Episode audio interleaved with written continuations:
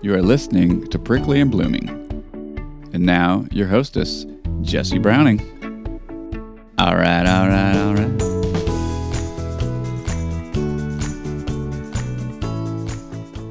Hello, everyone. I am here to introduce you to this week's episode and update you on a few things. Okay, first and obvious is if you have tuned into social media, you all have seen that we did not take home the grand prize for the self made podcast contest. The prize went to um, a true crime show called Knock Knock. They're working on solving cold cases, which I firmly believe in. So I'm super happy for them, and I hope they can um, keep doing awesome things working on cold cases. So I want to thank you all so much for lifting me up and helping me get as far as I did in that contest. And I'm super proud um, that we made it to a finalist. I'm super grateful that y'all lifted me up in the last few weeks and shared and showed up and downloaded and it was really fun. It was really fun. Um, I'm gonna miss the energy of a contest. I I won't miss the like anxiety of a contest. I like doing the show, but I don't like competing. Does that make sense? Like I really believe in the show. Um, and so I would do it for that. But oh, that feeling of a contest is whew, lots of lots of ups, lots of downs. So I was on vacation during the final days of this contest. Um, my husband and I went on vacation alone for the first time in four years. Um, the last time we got away without our children and all of that was in 2017. I don't know how that happened. I don't know how it got to be four years. Well, I mean, 2019 we moved, 2020 was, you know, 2020. It's 2018 we took a big family trip together, but it was so great to get away. And we didn't go for a week, we went for like five days and we went to Key West and it was wonderful. And uh, it was our anniversary, and then it was my birthday, and I got to parasail on my birthday, and that was really, really great. I love it. I had done it when I was like a teenager. Oh, and then on my birthday, I got my nose pierced again because, like, isn't that what everybody does when they turn 42? And dear, I said again, I'd had my nose pierced when I was like 18 to about 25, I think it was. And then I, um, I took it out because I was looking for a quote unquote real job and I, guess still looking for that real job. so, but I'm gonna go ahead and just get a nose ring put back in. So that's what I did for my birthday: parasailing and a nose ring. Winning it, right? Like hashtag winning. okay, so um, again, thank you so much for your support. Um, that was really fun doing the contest. Oh, I want to tell you about. I need your help I need you to fill out a listener form. So if you go to my website, um, on the home page there, there'll be a link to fill out the listener form. It'll just take a few, three minutes, if not. It'll help me going forward. Um, since the contest didn't work out as our path forward to grow the show, I'm going to pursue other avenues. So I need listener information. You need listener information to take to you know, networks and anything else that would help you grow, you know, um, sponsorships or ads like that, like anything that can help you wants to know who's listening. so I'll put that on the homepage of pricklyandblooming.com. It'll say listener survey and it'll take you to a Google form. Uh, I won't collect emails or anything like that. It'll be like anonymous. Oh, and the link to that, we'll put a link to that in the show notes. So thanks. Thanks. You're the best. Uh, I got home from vacation and I'm actually recording this on my phone. I meant to record this on my phone while I was on vacation and I forgot. And then I got home and I tried to crank up my computer and get it going this morning. And my Apple mouse is dead and I can't do anything on my computer. And I'm not sure if anybody else is aware of this, but you can't use the mouse when it's charging on the new, this Apple Magic 2 mouse. Uh, and then there was a restart, and so that happened. Well, and there was an update. I don't know. So I was like, okay, we're going back and recording this on the phone. I don't normally record on my phone, but we'll make do right now. Oh, did you hear my chair squeak? Um, okay, I'm gonna stop updating you on things, and we're gonna go meet Maria. So Maria and I recorded this over the internet, and then I got to meet Maria. Was it last week? Week before? Ten days ago? I don't know. Time is real weird right now. Um, when I was in Austin, and we got to have dinner, and um, with a couple other gals, and uh, that was super fun. That was the first time I've met a guest that I didn't already know in person, and a, I owe Maylee this so bad. And she's close. She's just like in 90 minutes up the street. 90 miles, I mean. Okay.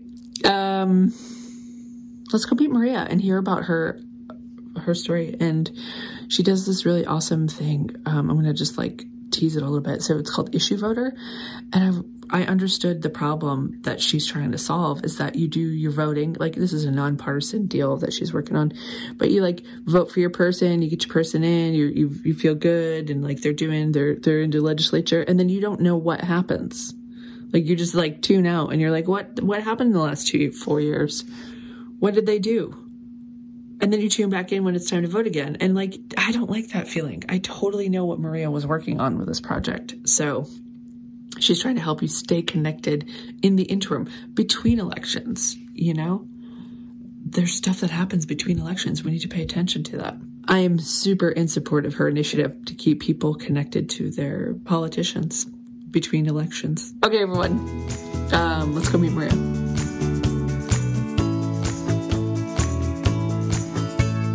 Hello, Maria. How are you? Great. Thank you so much for having me today. Uh, thank you. I love, we both, um, we'll do full disclosure, we both were like scrambling to get to this moment right now in the last hour. you had like Austin traffic issues, and I had technical issues. Ben, we're both here. And I just want to say congrats to both of us. Exactly. Yep. We persevered. We did it. so I'd like to start with what is your relationship to Texas? And what I mean is, do you live in Texas now? Are you from Texas? You know, tell us your your, your like fact based you know, connection to Texas. I live in Austin, and when people ask me where I'm from, I do say that I'm from Austin. I mm-hmm. did not grow up in Austin my entire life, but I came here for high school. I went to the University of Texas at Austin, and those are the times in your life I think when you really bond with where you live. And so mm-hmm. I to me Austin has always been home. Yeah. What did you get your degree in from UT?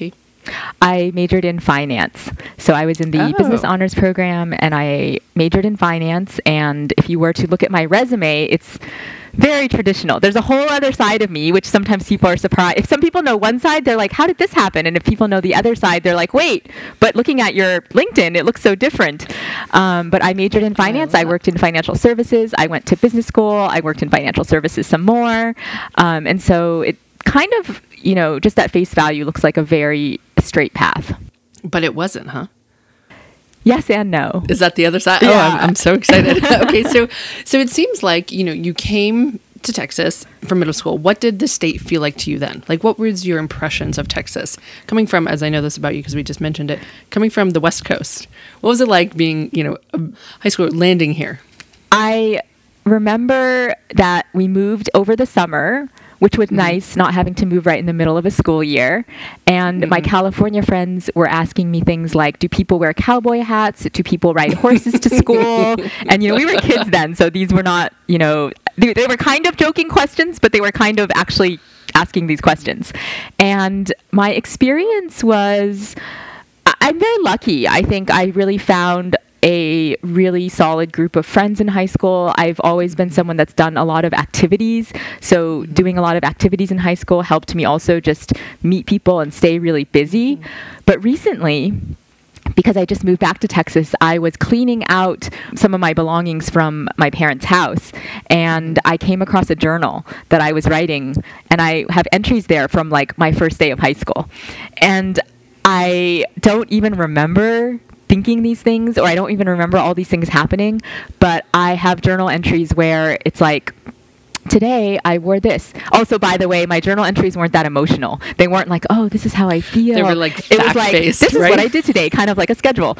Um, I love it. but it was like, I, I wore it. this to school today, and I sat by this person at lunch. But it was really funny because you could definitely see inklings of, oh, this is a high school student who doesn't know anyone didn't have any friends and was trying to mm-hmm. figure out like who to sit by at lunch and how to meet mm-hmm. people and you know who to be friends with and all of these things and I think a lot of people go through that when they move, and so it's not that mm-hmm. unique. But it was really just kind of funny for me to read these old journal entries.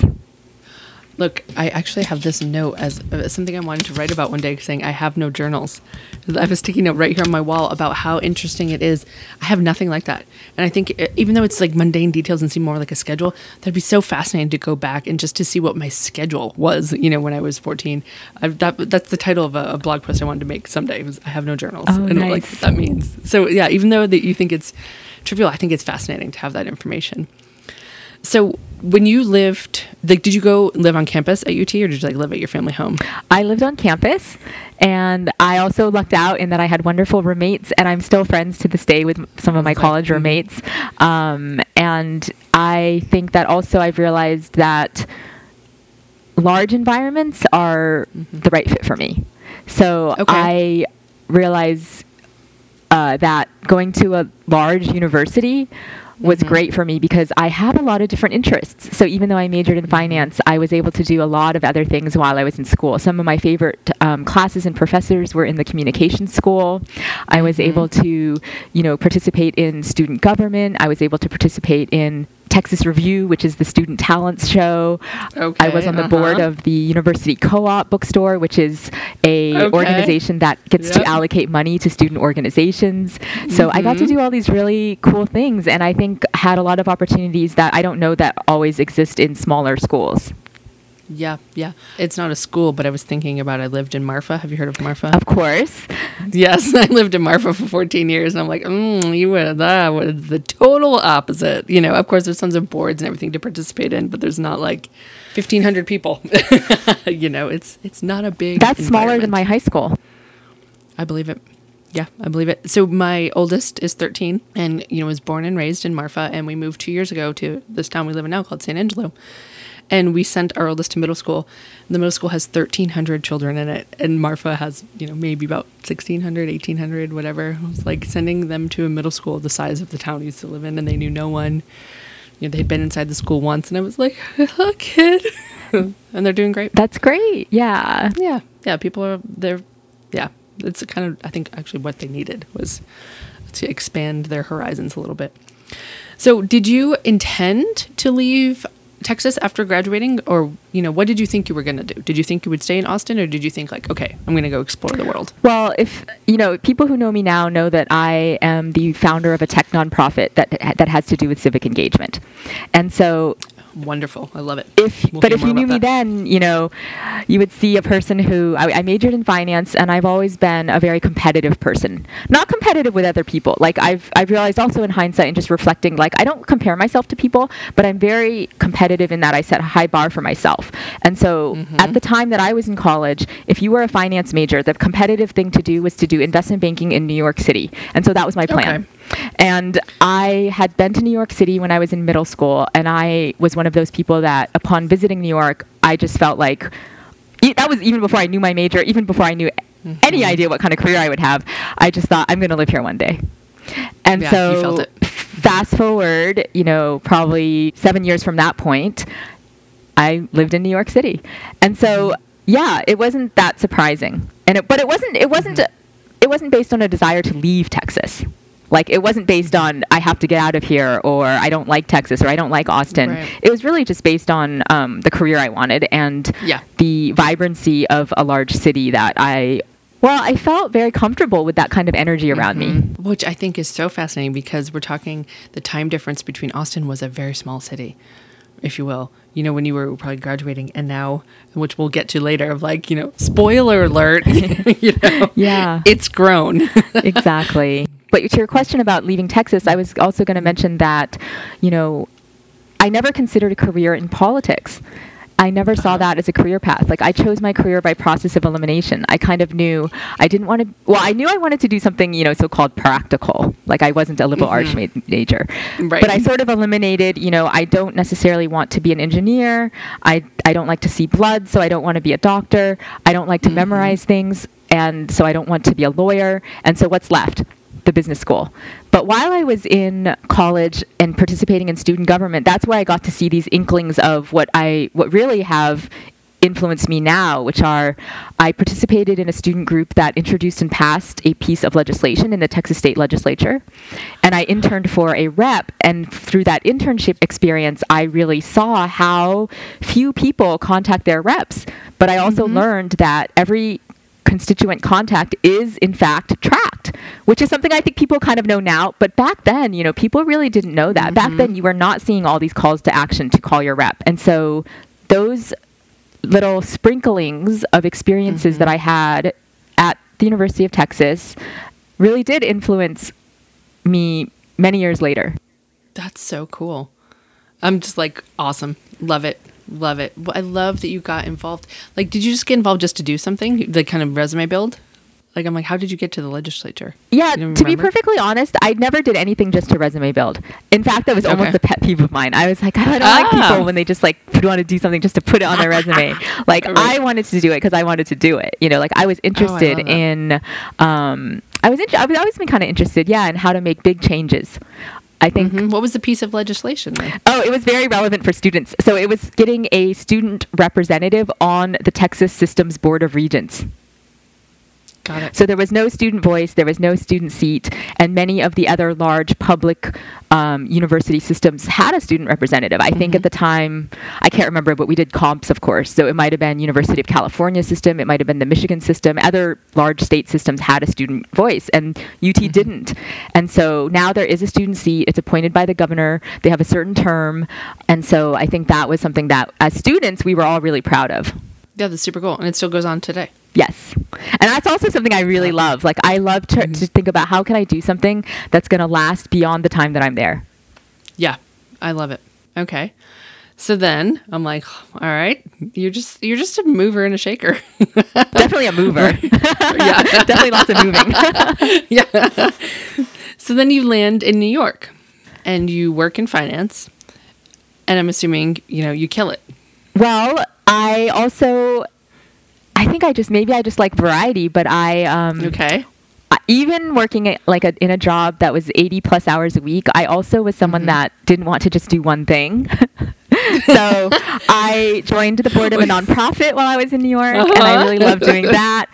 And then I mentioned to you this earlier when we were just chatting, but that is when I took a leave of absence to go to Iowa. Mm-hmm. So that is actually mm-hmm. um, something where I made a conscious decision to take some time off from work and uh, take a risk and do something really different. So I got to go to Iowa and work on a political campaign. And that was also a really pivotal moment. Um, again, not something immediate pivotal, like not something mm-hmm. where, oh, I went to Iowa and then everything mm-hmm. changed, mm-hmm. you know, two months later. It's like hindsight.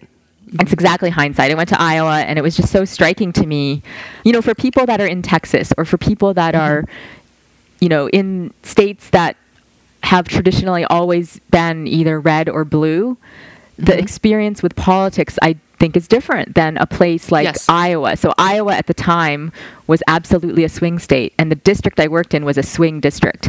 As we do know, Iowa does get a lot of attention ahead of the presidential yes. elections. one hundred percent. But to actually be there and feel it and see it was just so incredible. It was very inspiring and it made me feel in a way very optimistic. So i didn't have a pessimistic reaction to it. I think some people are like why does iowa get all this attention? And like right. you know I, this isn't fair. But i felt like this is amazing. Like it's like you know they should just be grateful because the people the iowans who live there get to meet mm-hmm. candidates. They get to meet candidates mm-hmm. not at these large rallies but at small coffee shop events. They get to actually talk mm-hmm. to them. They get to ask questions, they're very informed, and seeing how much focus there is on elections, we all see that but it's amplified in Iowa. And so yeah. that's really what was striking to me was okay, so in Iowa, the focus on elections is even more.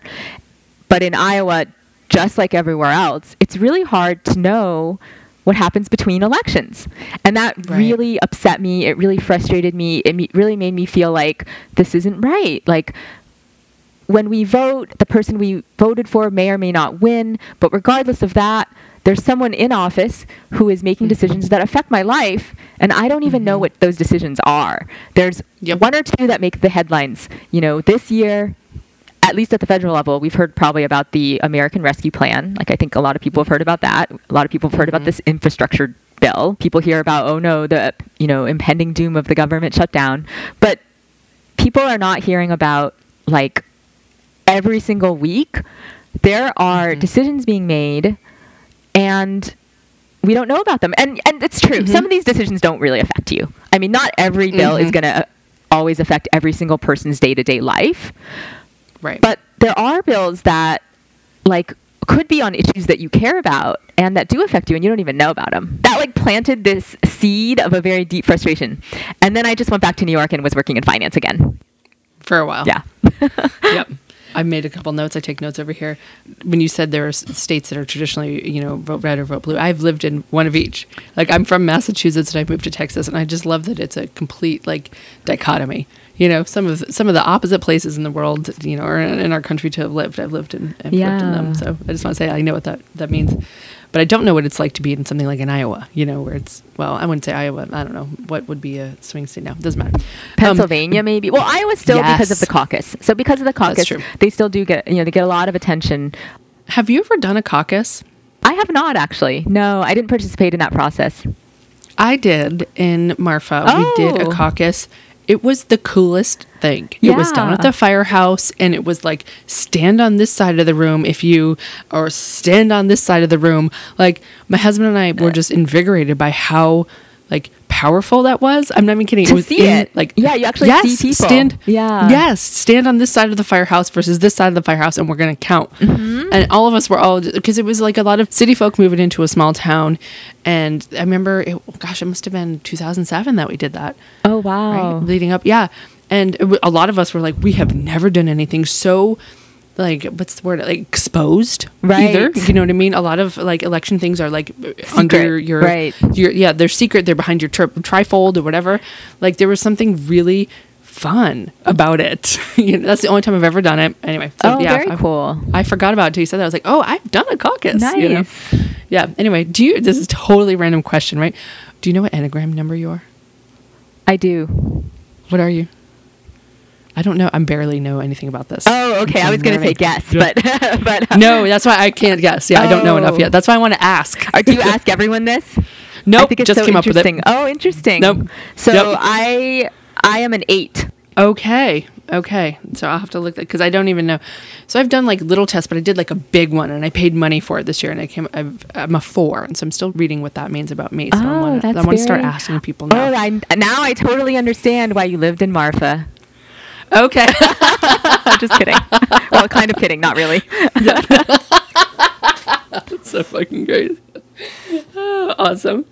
Not just lived there. Let me just add. Yeah. Not just lived Okay, there, but lived yeah. there before it was cool and everyone knew about it. I yes, I love that you can acknowledge that I lived there before it was cool. and Everyone knew about it. I mean, I I went there oh, in 2006. My husband and I went for a camping weekend for El Cosmico, which is the teepees, trailers, you know, campground. My friend worked for the owner of that in Austin, and she said to me like, "You guys are really stressed out. You should come for a camping weekend in Marfa." And I said, "What's Marfa?" Like everybody says, "What are you talking about?" And so we went for that weekend, and I had done enough research before we went there that I had set an appointment with a realtor when we were there, and within three months we had moved back and settled our life into Marfa. Wow, sold our that's house, put our- amazing. yeah, everything. Yeah, so it was December of 2006 when we moved there, and we we were there for 13 years um, until two summers ago. We moved here to expand our business, but we really saw what. Now I, I describe it to people who don't know it. I'm like, well, let's pretend Instagram was a town, and that's what Marfa is. anyway, how did you end? Because I know you ended up leaving New York. What happened there? As I like to say. Yeah. How did you leave New York? What? What it wasn't planned. It wasn't it, similar to how leaving Austin wasn't. Well, actually different. So, Mm-hmm. leaving Austin didn't have anything to do with Austin. Leaving New York absolutely Right. had to do with New York, not my career. And so Okay. I had Okay. launched Issue Voter in 2016. So I was already uh, working from from anywhere. I was already someone who could work from anywhere. But in around 2018, I started to notice that whenever I would fly back into New York City after being on a trip, whether that trip be a conference or a vacation or just for whatever reason being out of town, I had a feeling of instead of the feeling I think you should have when you're flying home, mm-hmm. which is relief to be home or mm-hmm. excitement to be back in your city. I had a feeling of, oh, now I'm going to have to mm-hmm. deal with the traffic and the noise and the mm-hmm. pollution mm-hmm. and the crowdedness. And I would say that these things were not things that I noticed in the many years that I lived in New York before that. And I would also say that I think these things were actually objectively were getting worse. It wasn't just, oh, because I've been there a long time or oh, because I was getting older. The traffic, if you were to do a traffic study, it was worse.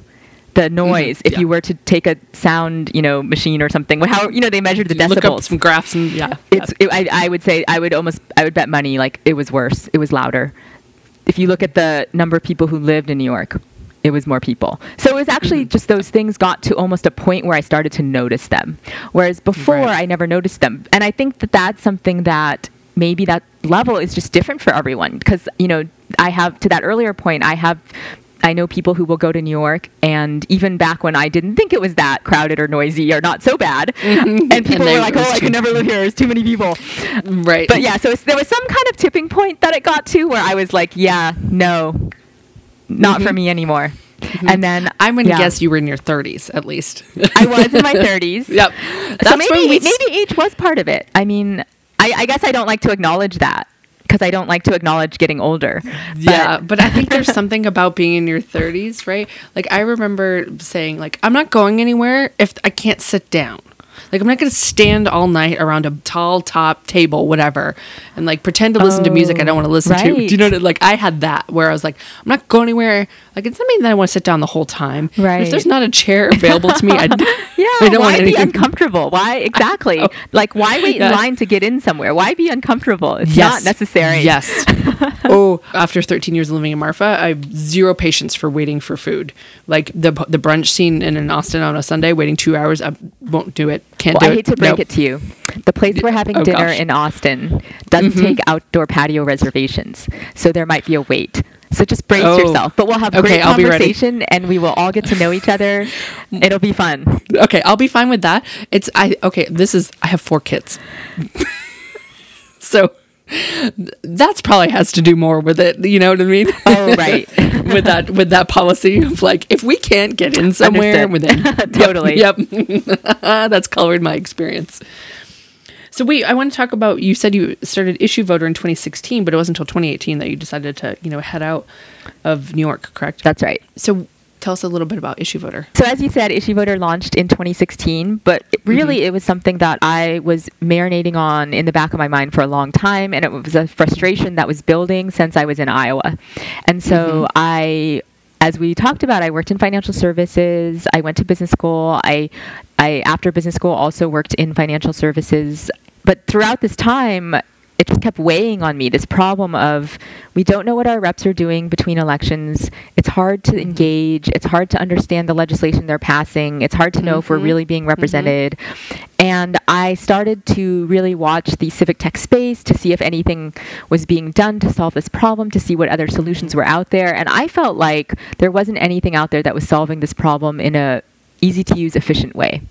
Mm-hmm. And so really it just got to this point where I decided I was just going to create it. There's a few reasons I think sometimes people become entrepreneurs. So one mm-hmm. might be there's a lot of reasons, but some of the common reasons that I hear are sometimes people want to become billionaires. Sometimes people just hate their jobs and need something else to do. Um, Yep. And then sometimes people don't want to live in a world where this doesn't exist. And so I would Yeah. put myself in that camp. I didn't want to live in a world where I couldn't use a something that made it easy for me to stay engaged year round but didn't take a lot of my time because recognizing that everyone is busy and everyone has many things in their lives going on. And so it was just that frustration building, not seeing a solution where I finally decided I'm going to create it. I went to a lot of tech networking events in New York City. I was very open about talking about my idea. I told anyone who would listen, I would ask questions. I would ask people what their interaction with politics was like, what were their frustrations. Um, I think I basically did a lot of design thinking before I even knew what that was. I did a lot of just questioning and talking to people. But then once I once I started to formulate like what the actual idea was and something a little more cre- concrete, I I was a little more explicit about saying, you know, this is what I want to create, and this is kind is of what, I what I think it'll want it to do. Mm-hmm. And I was very fortunate to also meet someone that was also really passionate about the idea, the vision, the impact, and we both had full time jobs and started creating what's today is what's now issue voter. And really what spurred it forward was we were one of the winners in a competition that new york city has called nyc big apps. And winning that competition was both validation and a little bit of money to hire a designer and so the valid and what i mean by validation is some of the judges in that competition were people like the CTO of New York City, the CIO of Google, the head of Civic Tech at Microsoft, the head of Cornell Tech. So it was people that had a lot of experience in both um, government, civics, and technology. And so, you know, coming out of that, it was 2016, an election year, as I'm sure we all remember. and I just asked myself, if I don't focus full time on this now, would I regret it? And the answer was yes. So that's what I decided to do. There was no long term plan. You know, there was no, I went to business school. There was no business plan. There was like, it was just Yeah, one of these yeah. things where I felt so like I'm just going to do it. Uh, it was, Yep. it- I mean, yeah, in hindsight, maybe it was a little reckless. Maybe it was a little bit, you know, sp- uh, spontaneous. But I mean, if anything, the decision to do it full time might have felt spontaneous, but I had had and been thinking about the idea for so long that it didn't feel that way. Yep. And then now we're like coming up on our five year anniversary, which I kind of can't believe. It's just flown, it's really flown by. Um, and like any like any nonprofit, like any tech nonprofit, like any new venture, I would say there's definitely been ups and downs. It's not all like roses all the time. Uh, but big picture, I am really happy with what I'm doing and the impact we've been able to create in the world so far. That's awesome. That's awesome. Five years now, I bet, has been like you are now. I, would call it like the crest. You know, I remember when we opened our business, which is totally different, totally other like other side of the spectrum. But I remember being two years into it, and I had a customer who was a furniture maker and designer. He'd come in for coffee, and it was and he was asking, like he was doing that, like, okay, how's it going? And like the real, I knew he, he's he's a person that real talk, not just like, oh, it's great. Like I knew he had the capacity. Where I was like, I think we're like, you know, I was like, I think we're getting our stride and this and that and the other. And, but um, it's still, it's really hard. And, like I was talking about how hard it was, and he goes, okay, you know, how long has it been now? I was like, it's been two years. And I was like, so when does it get different? Like when does? And he knew I was he's like, ten years. And I was like, Oh wow! Well, that's Yeah. that's good advice. That's really helpful to Yeah. know. yeah, 10 years is when, like, and it was true. So when we hit our 10 years, I was like, oh, this is what he's talking about. It Things changed, things like fell into place. So if you're feeling like, like an adolescent in it, do you feel like an adolescent in it now? Yeah, that's that's accurate. Yeah. Yeah. By 10 years. Oh, that's Yep. that's very helpful to hear. Yeah, I, I but to your point about the real talk, I always tell people things are going medium. So when people ask Mm-hmm. Yeah. me how are things going with issue voter, I always say medium because Mm-hmm. I think if if someone's if someone's just like everything's great, we're killing it, okay, they're lying. Mm-hmm. Yes. 100%. But but also, also as an entrepreneur, you can't be. I don't think. I think it'd be very hard to be an entrepreneur if you're like a naturally pessimistic person. So on the other side of it, if if people are like, "How is it going?" and you're like, "Horrible, everything is going Ah, wrong." I don't know why I did this. Yeah. yeah. No. No, exactly. always There's a certain medium. skill set. For me, at least, for I now. love that. I'm to, I'm, I'm writing that down. You can write down, I'm writing down medium. I have to mention, I think now because you mentioned adolescent, and that is how I describe Austin to people. I tell people I think Austin is, is a teenager. yeah. Austin Now? is now Austin now is a teenager. It is Mm-hmm. still kind of shiny and new. Mm-hmm. It's still figuring itself out. It is still it's growing rapidly. Mm-hmm. It's not a it's not an old established city with with Mm-hmm. hundreds of years of culture. It's not it's not a New York City or a Chicago. Mm-hmm. Boston. Exactly. Boston has so much history, especially related Yep. to you know the, the formation of the country. Okay, do you want to hear something real funny? Yeah. Okay, so my husband's from Texas, right? And this was years ago, and we are talking about like being in elementary school. I think one of our children got to this year, and they have certain years that they talk about Texas history. Yes. Right. You must have done this. So he says to me, you know, he's like, "Well, didn't you have that? Didn't you have Massachusetts history?" Yes, yes. There's a pledge. There's yeah, all this stuff. He says, "Didn't you have Massachusetts history?" And I like looked at him, and it was like crickets, and I was like, it was history. It was U.S. Right. history. Right. And he was like, "Oh," and I was like, "Yeah, dude, no, everything like." What you thought was U.S. history was our state. It was just That's like really this cool. wonderful moment. Yeah, it was this wonderful moment where I was like, it was history. Yeah. So exactly. So you hear you get what I'm saying. I think Austin's a Yes. teenager. So in that sense, I think it's exci- an exciting time for Austin to be in Austin. And I think it's so cool that you mentioned 5 year point being adolescent because I'm like, "Oh, that means I'm supposed to be here now." Yes. So how did you get back here? Because I know you're here. Just flew. No, I'm kidding. I love it. I flew south. well, I it's kind of a long story. I thought I was going to move to LA. I asked myself I thought I was going to move to LA too. we could have both been it. Oh, I want to hear why. Okay. I met my husband, and I so I stayed in Austin. Oh, but what was it? What was Yeah. the draw to LA for you?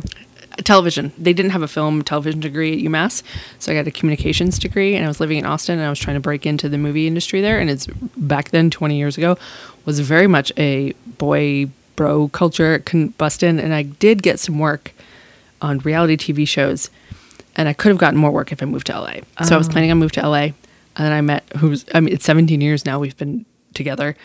I had to tell my friend she she'd gone before me, and I was like, "So I've met someone, and I think I have to see this through." So Oh, that's Seven- that's 17 so- years later. That's really cool. Well, good for you for anyway. kind of you know trusting your gut back then. yeah, yeah, she knew something was up because I was very unlike me. She was like, "You what?" Anyway, Yeah. okay. So you were gonna move to LA. hmm I was attracted to LA because of the weather, because I thought, what other city in and the beach.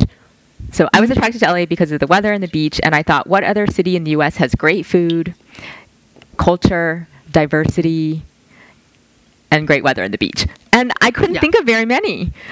so, and so I thought I was going to move to LA, and I even went out there to visit and look at apartments, and I don't know. Oh wow, you were real. Maybe close, it just yeah. was a feeling or something. It just I just didn't pull the trigger for whatever reason. It just didn't happen. Mm-hmm.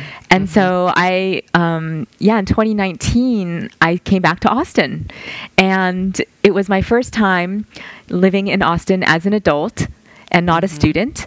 And uh, since Austin has changed so much, it was kind of fun to get to know it again a little bit, kind of get acquainted, but I wouldn't say that I was fully out there investing in Austin at that time.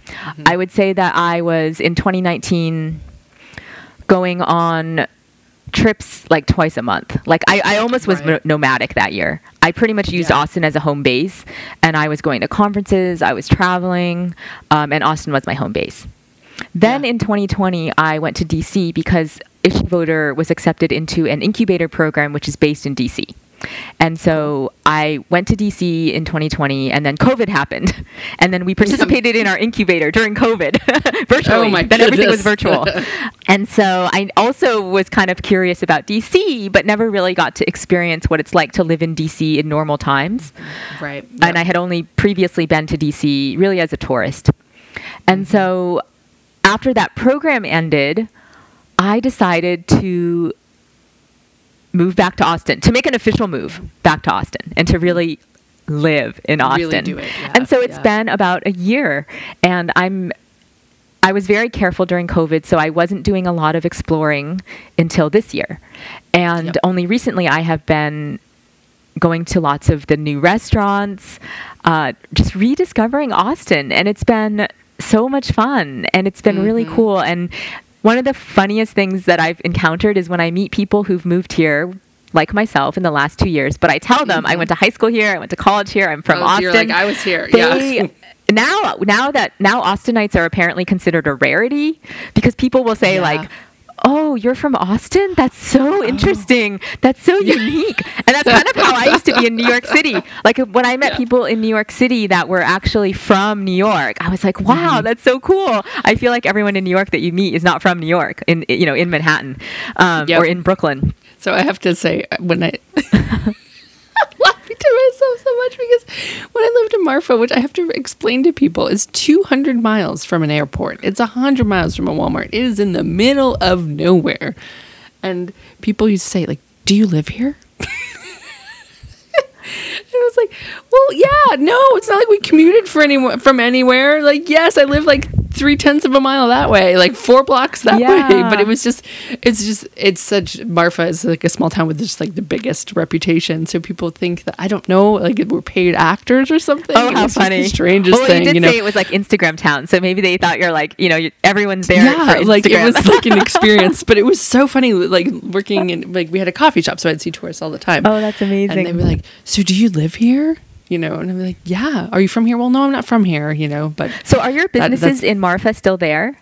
yeah. Oh, nice. Well, Yeah. I still haven't been. So someday when I go, I'm definitely gonna check out Mm-hmm. wherever you tell me to go. Yes, I will. Well, there's not much. Like you can get, you can nail it all in like three days. You know, because it's it's just a tiny town. So how has I'm like I want to know these funny little things that like what has changed in Austin since you left and you came back? Because did you leave in the early 2000s? Yes. Yeah, yeah. So I think that's when I left Austin too. I left in 2006. Yep. And so then I haven't been back. Uh, I'll be back next weekend, but I haven't been back. Well, when we do go, we go. Uh, we have family that lives in Lakeway, so we end up like out in Lakeway quite a bit. But just the one word that I that I chose for the first like two years when we would head back would be condos.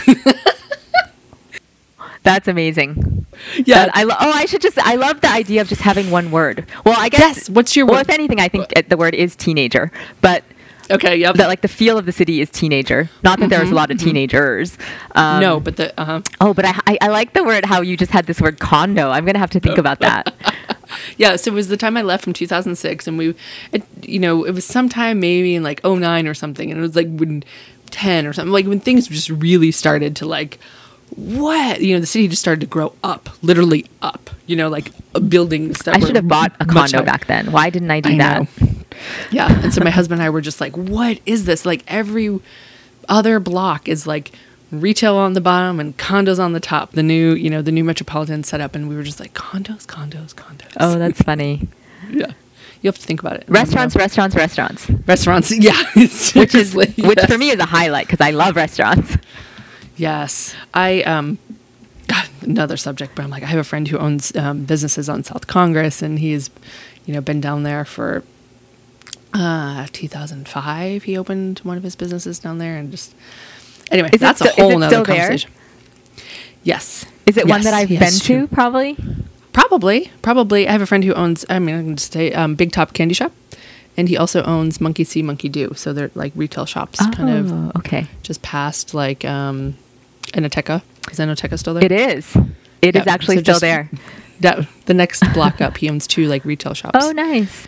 Yes, and so we we talk. I keep in contact with him about like what it's like to be a small business owner in Austin and what's happening in rent and that kind Oh, of stuff. yeah. So, mhm, yeah. Anyway, so how did you like? Did you decide intentionally of like this is where I'm going to come back to because now I can work remotely. I can do whatever I want. You know what I mean? I've got. Um, an online job completely. I don't need to be in New York anymore for the finance world. You were like, that's it. I'm kind of going home, if you will. Yeah. Yeah, I Yeah. did.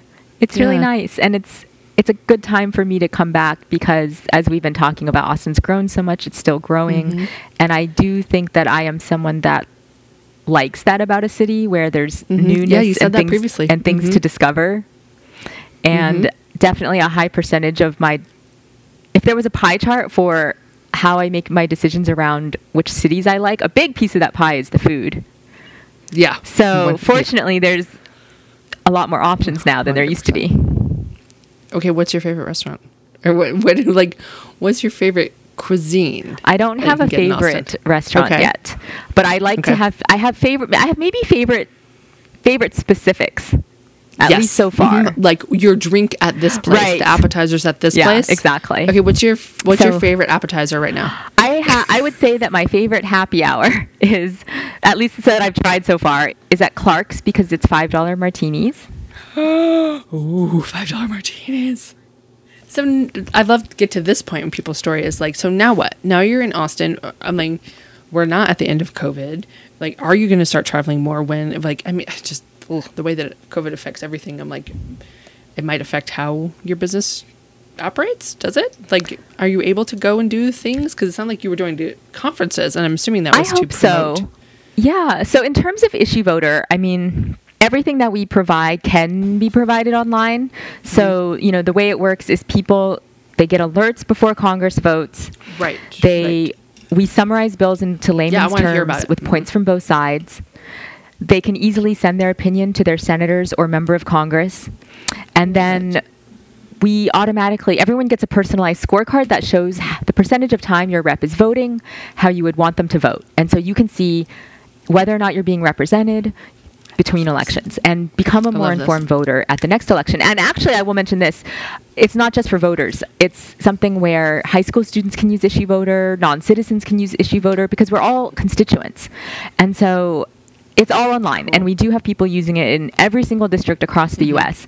So, in terms of Austin and what's next, I would say that with Issue Voter, always what's next is trying to fundraise more so that we can build new features, so that we can serve more people, and so that we can partner with more nonprofits. And so, to give you some examples, which I think are really cool, we, for example, have a partnership with a woman that has a newsletter that is sent to over 400 prisons across the US. And so we can deliver the information that we have even to people who don't have access to the internet. Or, you know, we also have a partnership with some nonpartisan collectives and organizations to help them track specific issues that they care about. We're partnering with colleges and universities. And so a lot of these partnerships grew out of relationships from conferences and from in-person introductions and coffees and meeting mm-hmm. people. Mm-hmm. And so that's the piece that mm-hmm. I think that I did not necessarily pivot in during COVID. So during COVID, we leaned into our internship program. We have a fully built out internship mm-hmm. program now that follows the, the school schedule. So we have summer interns, mm-hmm. fall interns, and spring interns. And that is, you know, running pretty much like a well oiled machine now. So that's something that happened during COVID. We also launched a program where we have what we call ambassadors, but it's not ambassadors in the traditional sense. Um, it's a cohort of people that attend weekly webinars, and we have really amazing speakers. So we have former member of Congress, um, congressional staffers, people that have founded campaign training programs, people that um, are lobbyists, people that run think tanks. And so they get to hear from all the different aspects of the machine or all the inner workings that form our federal policy. And so, uh, so that's something that happened because of COVID. Because I w- we were like, oh well, I guess you know we can try to connect with people using Issue Voter through through virtual, you know, virtual events. Um, and we had never really even done events before.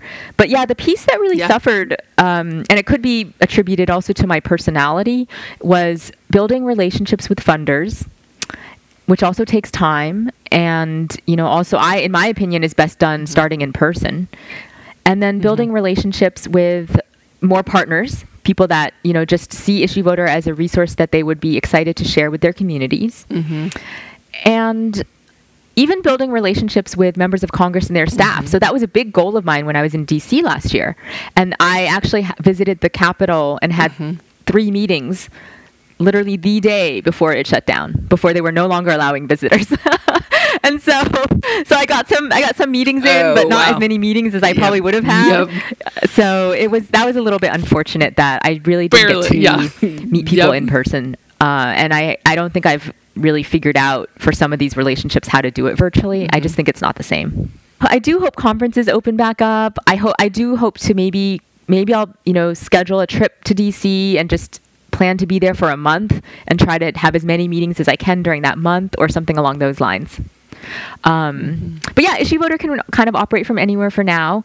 But I mean, big picture. So okay, we're adolescents. So when we're grown ups, we're going to have an office and a full time staff. So right now we're adolescents, and I have you know a, a Yep. team that is uh, paid but part time.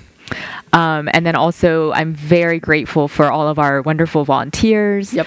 Um, our interns, our advisory board. And so these are the people that I stay in touch with on a day to day basis. And it's actually really exciting. It's really nice because I can definitely feel that we have support and that I'm, I know that I can't do it all. So it's, it's really nice to have over the years built up what I now feel like is a pretty solid uh, foundation of people. I love this. It's so I love coming to this realization really quickly when you were talking. I was like, "Oh yeah, I know the problem you're talking about. I know the issue you're solving here is not knowing what's happening between election to election because we only tune in between election to election." And I don't want to do that. I don't want to be the person that's like, where's my cheat sheet before I go into this election? You know, what am I what am I supposed to be knowing about? You know, I don't like feeling like that, you know. And how much does the actual Texas legislature work? Every other year for a few months. I just wanted to just throw that in there, everyone. Just that. Just repeat that. Every other year for a few months. Every other year for a few months, everyone, is how often they work. Just knowing that, you know, and can I ask you, is that typical for all the states or is that just our state? I don't have a. It's so so no, not that's that. not definitely not every state, but there are. I think there are some states Okay. that operate on an every other year schedule. I don't right. know. I don't care. Yeah. I can't. I'm not like. I can't recite exactly ho- the numbers of how many. Mm-hmm. Yeah. yeah. I'm not sure. I got to visit the Texas State Capitol. I probably the last time they were in session. Well, no, it would have been two times ago. Um, when my oldest child was part of a um, program and got to you know come get an award and and that's when I learned that I was like, wait, what? Like how much? What do you mean? When session is over and you won't be like till till when? Have you ever thought You know, about running for office? No. that was very immediate. That was a very quick answer. yeah. I don't have. So my husband, yes, he has the um, the personality for it. The like I. I've done lots of work and I don't take things personally, but I, it would just like eat up my my heart. Oh. You know, like a yeah, like I just don't have that thick skin for it. You know, I'm too much of like a mama lover. Like, let me give you a hug and like you guys and you know, you know. My husband though is is built for that, and maybe someday. But we've got so much business and babies, and you know, not babies, they're kids you now. But anyway, I I feel like we're getting to the end. But I wanted I always open this up to what didn't I ask? What do we need to know? What else do you need to tell people before we before we wind things down?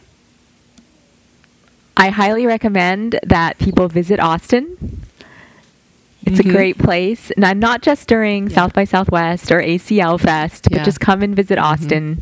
Um, it's a great place to.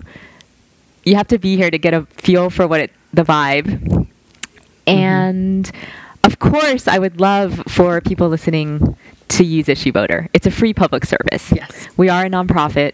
Um, it's at issuevoter.org. And I just want to invite everyone and welcome people to share it. It can be used in mm-hmm. classrooms. We're developing lesson plans for teachers.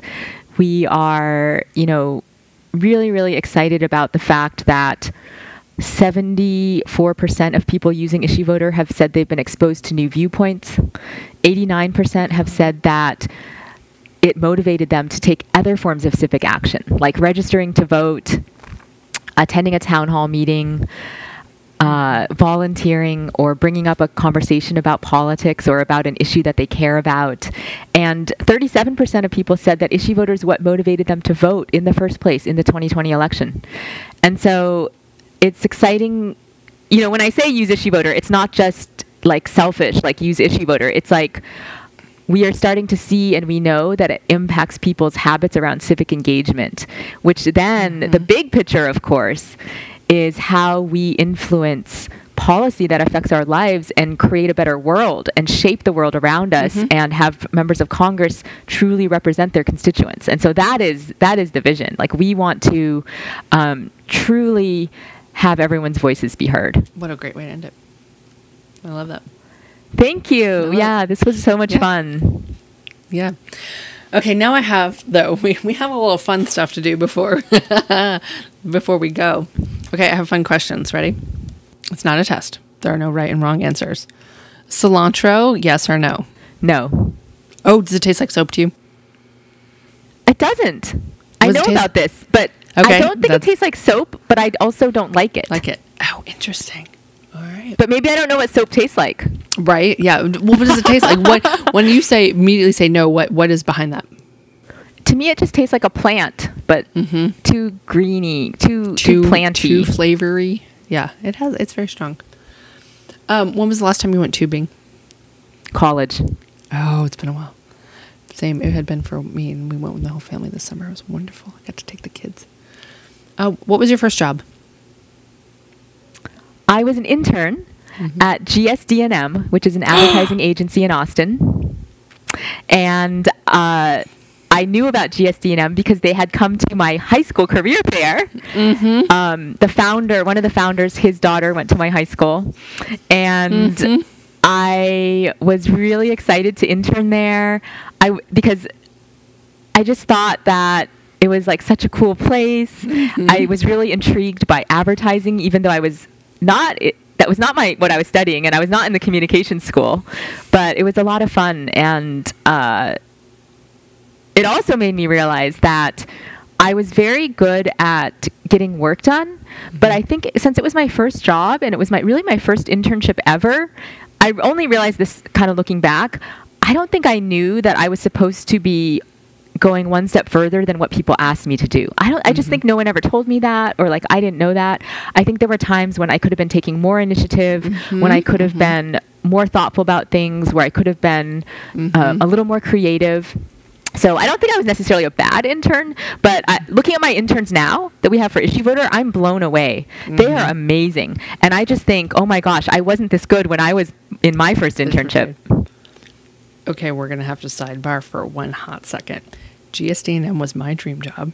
I applied for their internship. I don't know how many times on my dial-up computer at my home. Oh no! Yeah, never, never got anything, never got anywhere. I can remember the application. We only hire creatives. What are you creative at? Like, I then further, further, I worked across the street at Frank and Angie's. Do you remember that? No, I remember Huts, but I don't remember Frank and Angie. right next to right. It's the same Okay. owners. Right next to Huts. It's called Okay. Frank and Angie's. It I was had actually even pasta, never been there. A pasta pizza, like all the, is the Italian version of. So I used to see it. I, Oh no, I'm sorry. no, this was great. this was so great because this is like life lesson. It's it's who you know. I didn't know anybody. I didn't know anybody. Oh, I, had well, nobody to vouch oh, for me. I was like, oh, they went to my high school. Yeah, Yep. I actually didn't know Yep. them, but I did mention it in my cover letter. Yep, I said, see? I said, I know about GSD&M because they they did a presentation at my high school. Yep. and then I No. was like, I, I Mhm. probably did name drop. I mean, I probably was like Roy Spence. no, that's what it was in that town, especially then. Like I was, I tried. I mean, I got a job nearby. like Wait, was yours not a real internship? Because mine was an unpaid internship. no, I didn't get anything. I never got anything. I never but went mean, there. were you, you were, Oh. It sounds like you were applying for a real job. I was, I was like an unpaid intern. no, I w- maybe I don't think so. I mean, maybe yeah, probably because I couldn't afford to not work. So, that's, I mean, so see, it's different. I was like Yeah. working for them for Yeah. free. I was a freshman. I pro- no, because I so wanted to work there. I think I had applied even for that. You know, it was really kind of cool. I mean, it was uh, that was my only job in advertising ever. Like I didn't work in advertising. Yeah. but it was. I mean, it, in a way, it was probably a good first thing for. For me to try because I had not really had any jobs before that, so Yeah. to not screw up in my first, you know, finance job or something. yeah, yeah, totally. Okay, so let's see. Oh, One, that's two, funny. three. Where are I did at? hear you talk about the in one of your other podcasts. I did hear you talk about the um, "Don't Mess with Texas." Like I knew that. I knew it was an anti-litter campaign. Yep. But I guess Yep. people didn't know that No, people don't know that. Created that campaign. Oh, I did not know that. See, I did not know that. I did not know, as somebody living in New England and coming to Texas, I did not. I thought it was just like a slogan, you know, like a Texas. Because Texas thing. is tough and cool. Don't mess Yes, with us. yes. Well, now it is, you know. But yes, everyone will repeat it in case you don't le- hear this previous episode. Uh, it started out as a litter campaign that this advertising agency that um, we're both talking about, GSD&M, must have created. I did not know that, and it's been. A, I was like the '90s, right? It's not even that old. I mean, I'm I'm convinced the '90s is not that old. I don't care what these kids say. the late the late 19th. I'm technically a millennial, but I don't feel like how people think of millennials. But millennials are old now. Millennials have kids now. It's really Mm-hmm. Yes. Gen Z that's like the young kids now. Yes, totally. Totally. Okay, uh, what does HEB stand for? I don't remember his name. Herbert E. Blunt or Butt or something like Yeah. that, right? Yep, Howard Edward Butts. Okay. Yep. See, I totally got the name wrong, but I know it's like his name. Everybody knows it's Butts. Yep. Um, so this is my like uh, culture, food experience, all of it. I love to dive into this with people. Okay, so you're at you know County Line, you're at Rudy's, you're at um, Franklin's, you're at wherever, right? And you have your barbecue, and the bread. How do you eat the bread? Do you eat the bread? Like, tell me your bread experience with the barbecue. I tend not to eat the bread. I just want to like keep Mm-hmm. Focus the room in the my meat. stomach for the barbecue and the sides. Yep. I'm, And it's, not because I don't eat carbs or anything like that, but just like in a barbecue setting, I don't typically eat the bread. I want to tell people. Um, most people probably from Texas listening to this, but yes, there's. It's a big meal. Barbecue in itself, you know, you've got your meats, you've got your sides.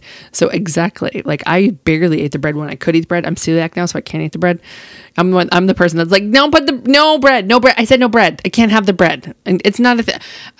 I, just really can't. It's not an allergy. It's an auto. Oh, forget it. You know. I guess some people like to make a sandwich with it. Is that why they Yes. have the bread? Yes. So, but coming to the state and not knowing, I like, I just was fascinated by. It. I'm like, what are we doing with this?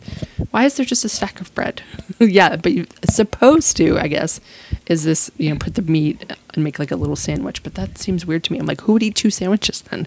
You know, right? It's the same And- reason I like thin crust pizza. Yes. You can eat more Yes. pizza. Yes, like the New York ones, that the size of your face. Well, just the thin crust versus like a deep dish. Like deep dish, you eat one slice and you're full. Mm-hmm. Full, Thin yeah. crust, you can eat many slices. Yeah. so have barbecue, less less bread, more more barbecue. more the barbecue. totally. All right. Well, that's all my questions I have. I just want to say thank you so much for taking this time, and it's lovely to meet you. And um, I will, I will actually be meeting you. I think, um, you know, what in ten days or so, something like that. I'm so excited. Me too. It's going to be fun. Me too. Um, thank you for taking the time today, and remind us again where everybody can find you. So people can find Issue Voter on every social media. And thanks to our mm-hmm. interns, we now have a TikTok and a YouTube channel, which we never had before this year. Mm-hmm. So it's just at Issue Voter everywhere Instagram, Facebook, Twitter. And then where people can find me is really where you can find Issue Voter. I'm there too. Yep. So One find the me there. Perfect. Perfect. And I remind everyone I'm at Prickly Blooming on Instagram, maybe Facebook. I have a Twitter. I mean, yeah, I have a Twitter. Mm, It's dying of loneliness um, because you know what Twitter is is just the comments, and I just can't. I I just never read the comments. You know, um, TikTok. Sure, I have an account. Same thing. You know, it's there, but I, my 13 year old needs to run it. um, so everyone, thank you again for your time, and um, thank you, Maria, for your time, and we'll meet here again next week.